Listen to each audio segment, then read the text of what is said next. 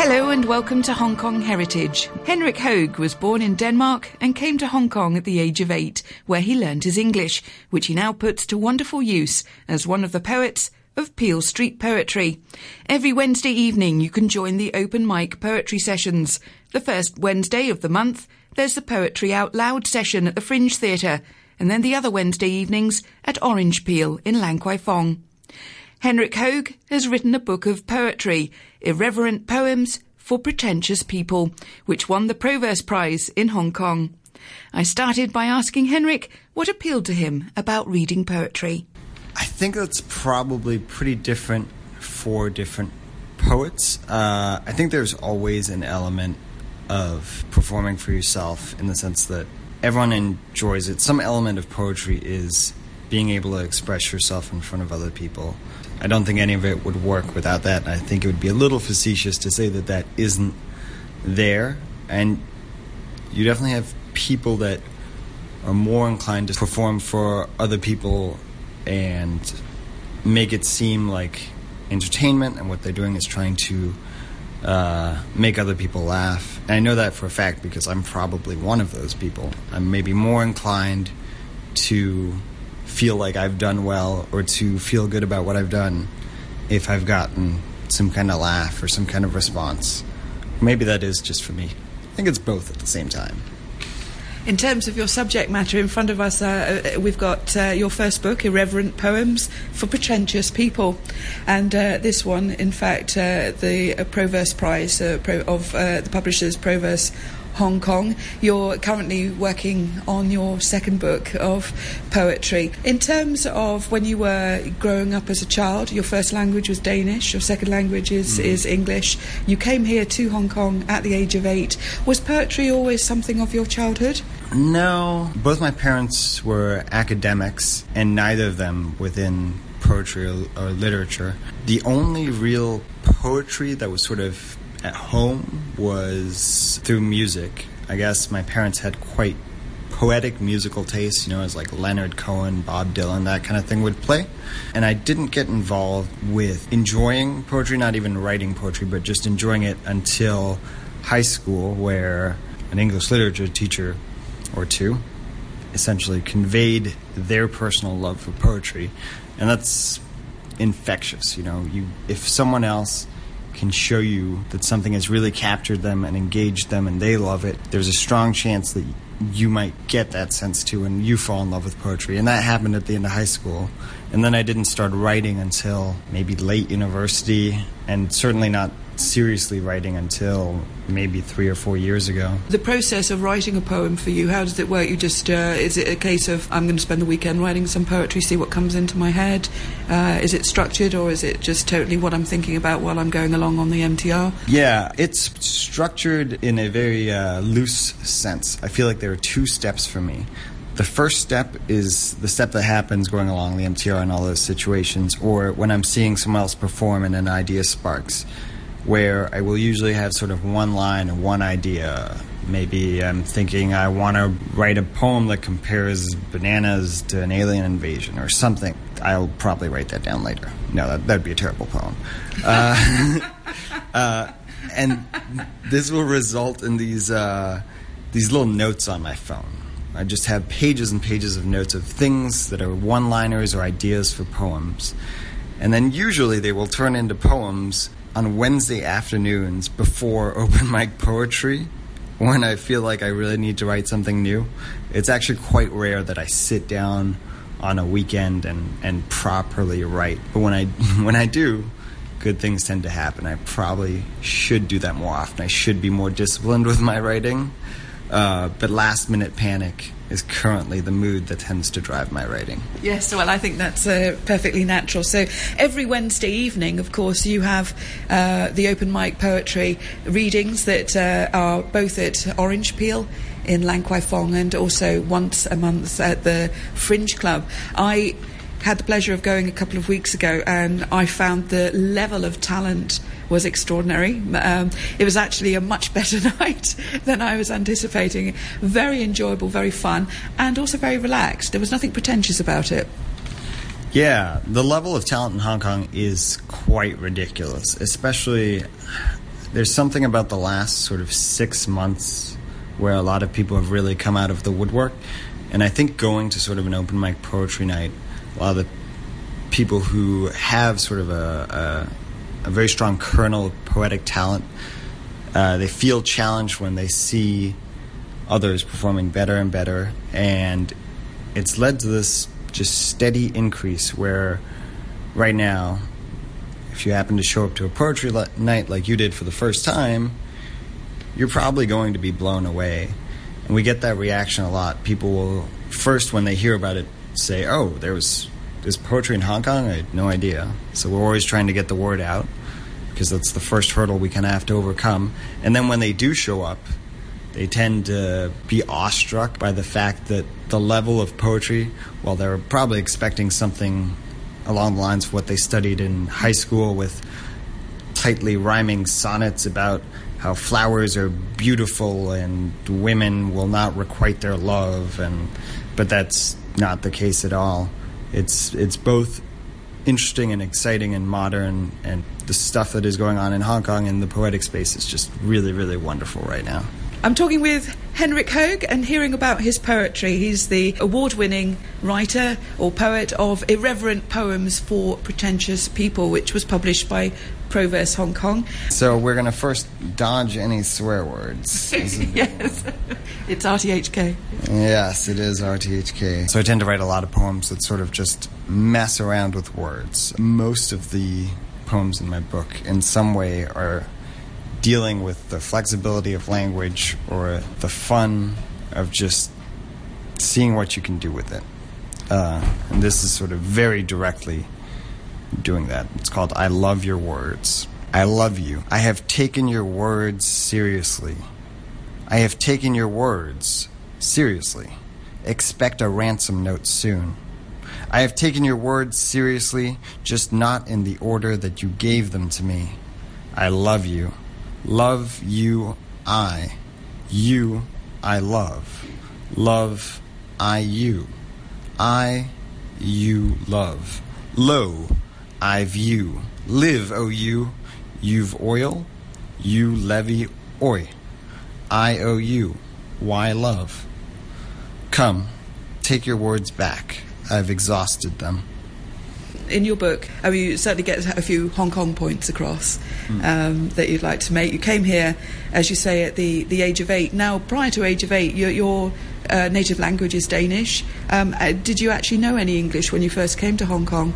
I knew. Oh, someone was telling me this story. Someone I knew uh, who was a family friend when I was a child. There was one word I knew. Oh, it was. Um, it's funny because it wasn't a single word, but I thought it was, and it was I am boy. So when I first got into school in Hong Kong, that was literally the only thing I could say. And I thought it was a single word in English that meant I'm a boy. And I just say, whenever anyone asked me anything, I would just say, I am boy. Uh, so I was very lucky to. Uh, to manage to get into a school at all. I mean, most of the schools we applied to would sit me down in front of this English test, and I literally couldn't answer a single question. And they would say, Well, can't really come to the school. And eventually we came across the Canadian school who had just hired a Swedish woman. She was teaching uh, there. And Swedish and Danish are pretty interchangeable. And she was able to essentially teach me English from scratch in these sort of, sort of one-on-one additional sessions. And yeah, it was just a lucky opportunity, and I learned English from there. What do you remember at age eight coming to Hong Kong? What your first impressions were? I remember running around the empty apartment in Pok Fu Lam when we first moved in. I remember being completely unable to sleep. My older sister was there with me at the time. She didn't end up moving to Hong Kong with us because she was significantly older, so she lived in Denmark. But we were so jet lagged, we couldn't sleep. And I remember leaving the apartment and wandering around Pok Fu Lam at 3 or 4 a.m. because as a kid, you know, it's just what you do. You don't really think about it. You're like, oh, I'm wandering around in a new country. Given memories like that, I must have been pretty uninhibited and not too intimidated. But I learned to love Hong Kong very, very quickly. And that came with, with being a kid in that area. I always felt like I could just go explore.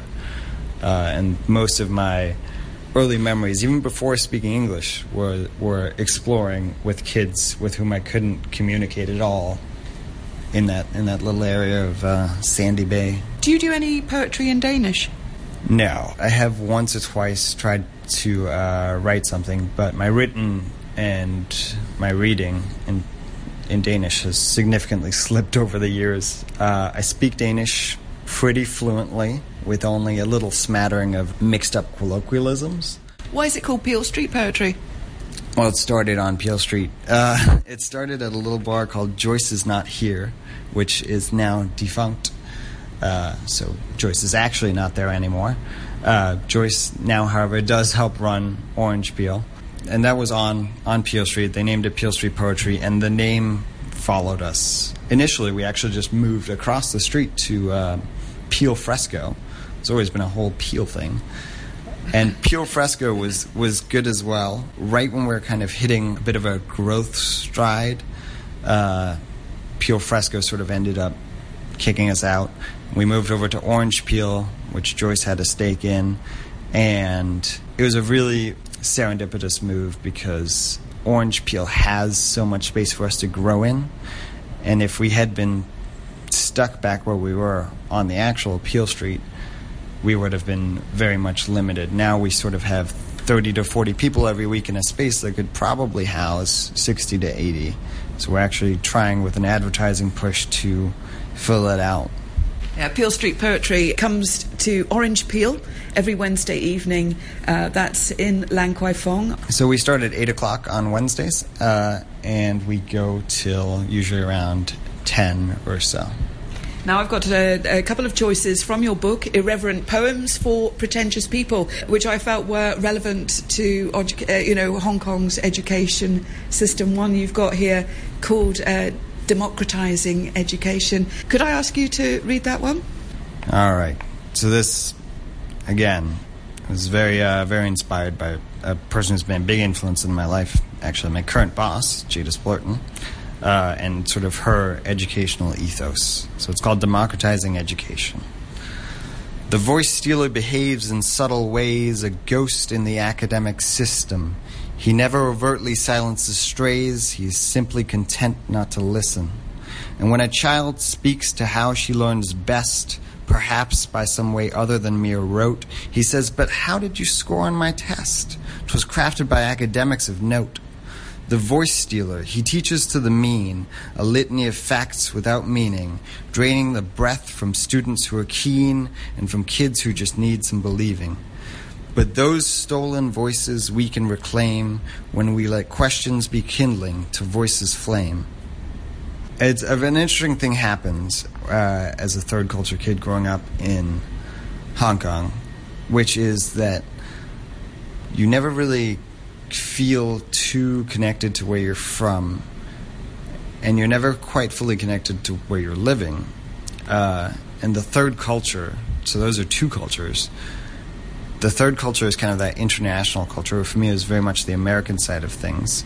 Uh, and despite having never really lived in America, I've always followed American politics while not following Danish or Hong Kong politics very much. Um, so, actually, of all things, this is a poem about American politics. Uh, actually, I uh, had someone accuse me of this poem being sexist. Uh, so, I guess I'll leave that to you guys to decide. Uh, but it's it's essentially about liberty and the misuse of liberty and political corruption. And it's called Lady Liberty. Her bosom stuffs my ballot box, a good girl who swings bipartisan for any hanging Chad, Dick, or Harry. Her lobby panders to my special interest. We push at her propriety and boundaries with gerrymandering fingers until her dirtiest districts legislate at my whim. When I have spent myself on her constitution and she stops jabbering about daddy issues and founding fathers, I send her back across the beltway. She dabs the wetness between her thighs with a dollar bill in preparation for her walk of shame. When I was listening to you at Orange Peel, one of the things that I enjoyed about you was what I'd call sort of linguistic muck around. You really love language And I mean, some of the poetry is about set subjects. Um, I, but I also enjoy sometimes the way that you pick at a word or you change it around in your sentence structure. The other thing, though, you also do is uh, sonnets, but you're not always that faithful. Uh, yeah, no, they.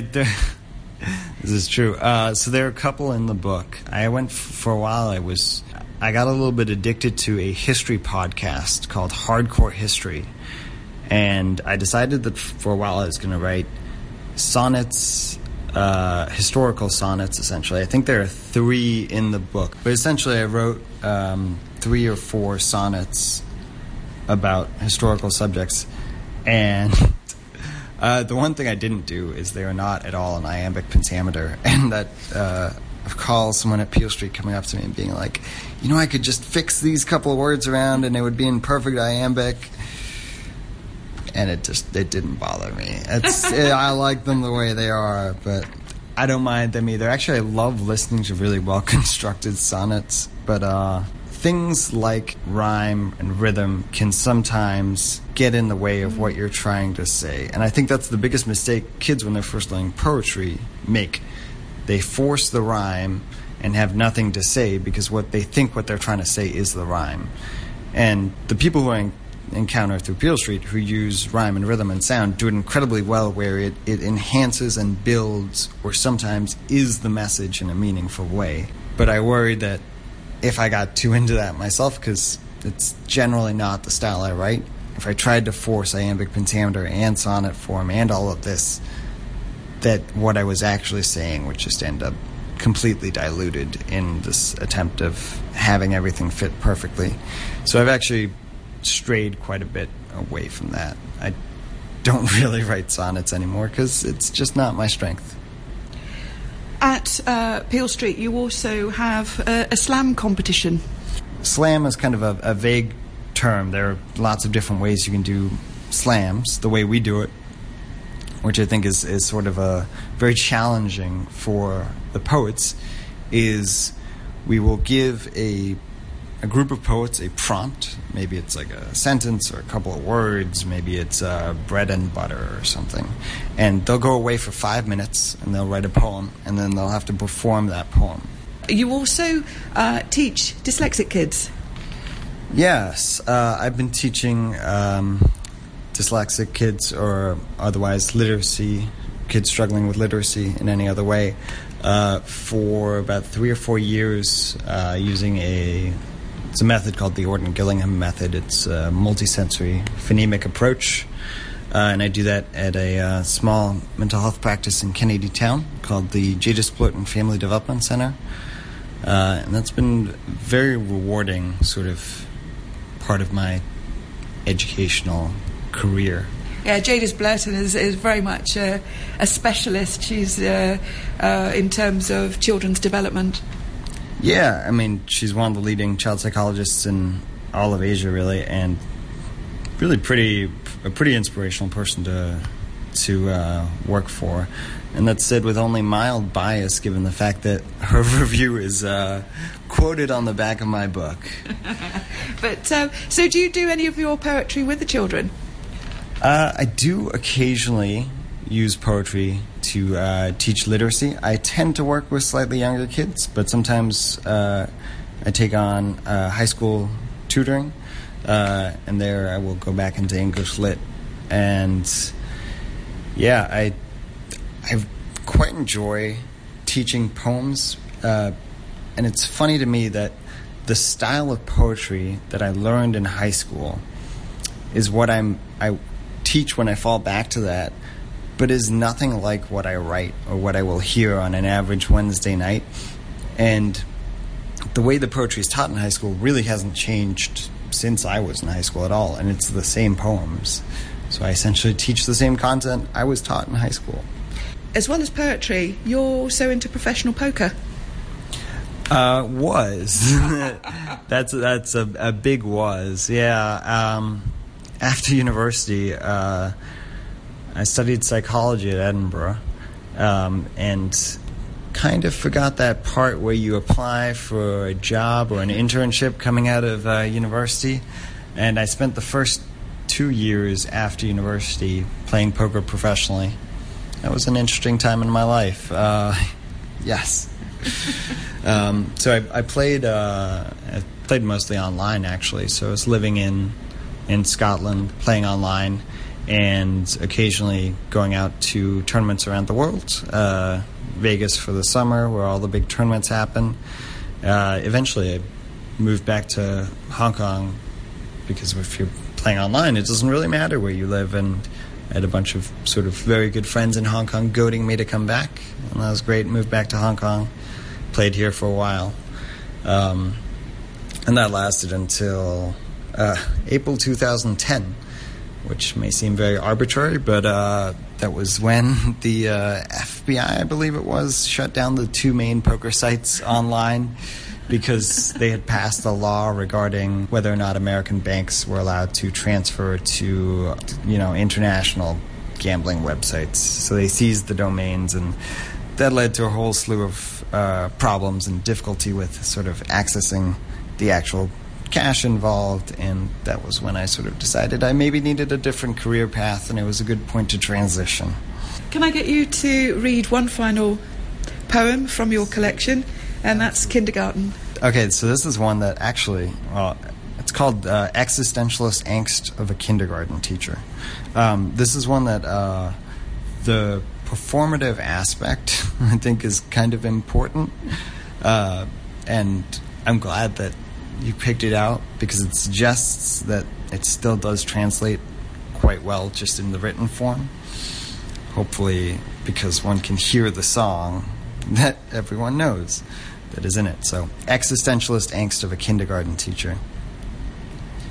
The hip bone's connected to the leg bone. The leg bone's connected to the knee bone. The knee bone's not technically connected to anything because there are vast gaps of emptiness at the subatomic level that prevent any two things from ever really touching. And isn't that just a great metaphor for the inability of humans to ever truly connect? Sleep on that, you little brats. Nap time. My thanks to Henrik Hoeg, whose collection of poetry is available in the book Irreverent Poems for Pretentious People. You can join the open mic sessions of Peel Street Poetry on Wednesday evenings. Go to their website, peelstreetpoetry.com, to find out more.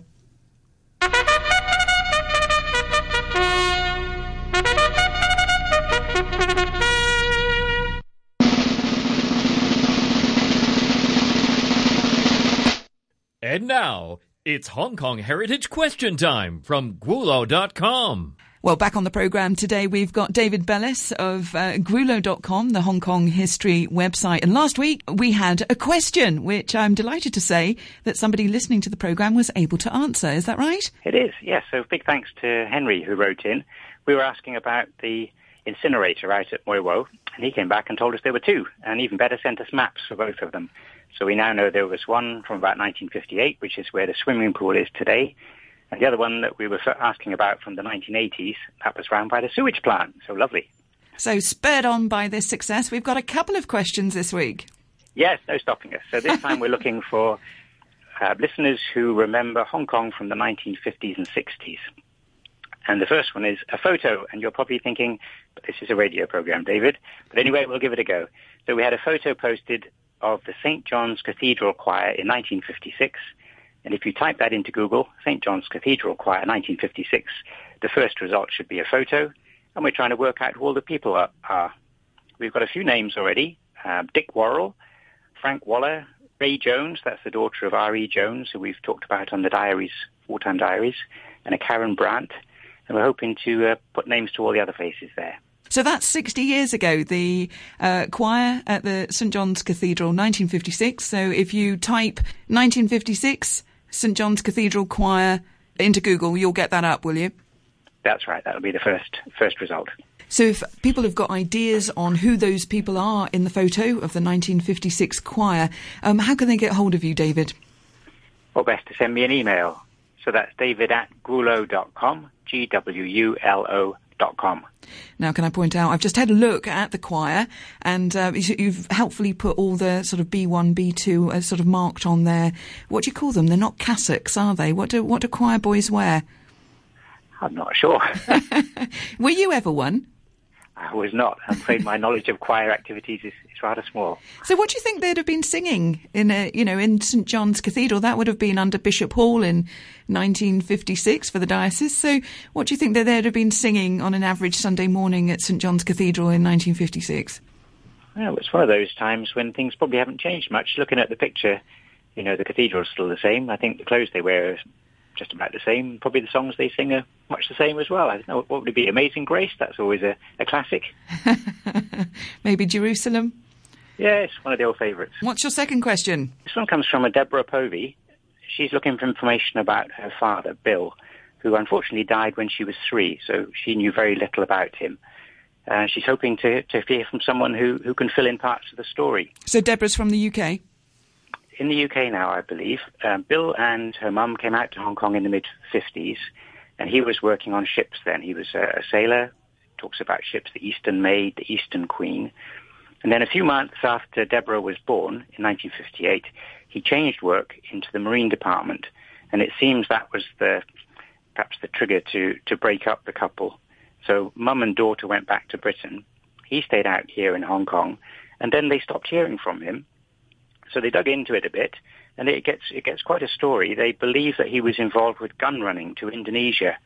There's a, an American named Kramer or Creamer possibly involved, and he died in what is now central Sulawesi in 1961. So I don't know So, if her, fa- her father died there. Her father died there. That's right. So, that's Bill Povey. Yeah. In uh, in Hong Kong, sort of in the 50s, working in the Marine Department, working on ships, and then seems to get involved in something a bit shady, sort of gun running to the rebels in Indonesia. Interesting. Well, so if you've got in- any information, so that's uh, Deborah Povey in the UK, her father Bill Povey, who was here in the mid 1950s and died in Sulawesi a few years later. And uh, again, if you have any information on that, if you can contact David directly at david at gwulo.com. Wow, we're upgrading it a little bit from the find an incinerator, aren't we? that was just the uh, the starter to get us going. Yes, now we're on to the serious questions.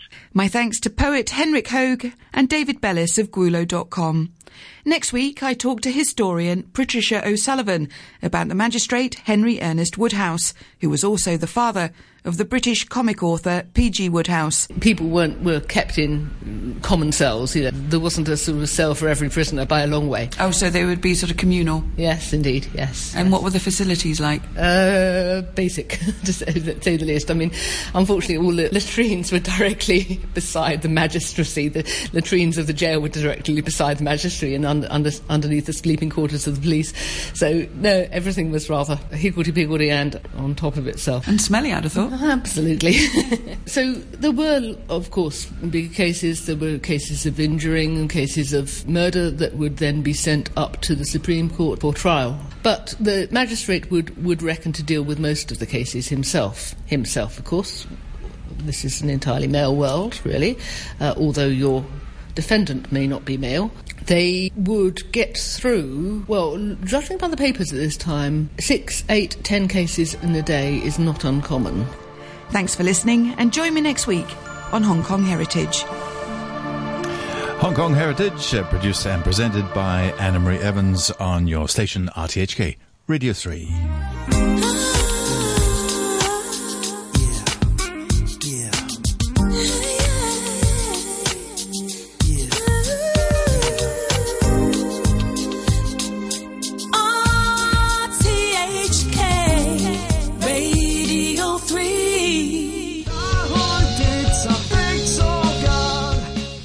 Mrs. Lee, thanks for helping Mom with the shopping. You're welcome. I should thank you for helping my son with his homework. Mom, I've learned a new word today neighbor, and I can make a sentence with it. Good neighbors help each other. Neighborhood help is always there for you. Please support the Hong Kong Federation of Youth Groups Neighborhood First project.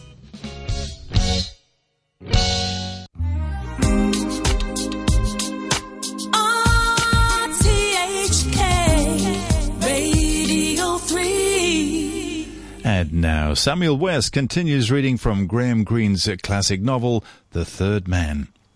Tonight, the second-rate Western writer Rollo Martins has arrived in snowbound post-war Vienna to meet his old school chum, Harry Lime, only to find that his friend has just been killed in a car accident and is accused of being mixed up in racketeering.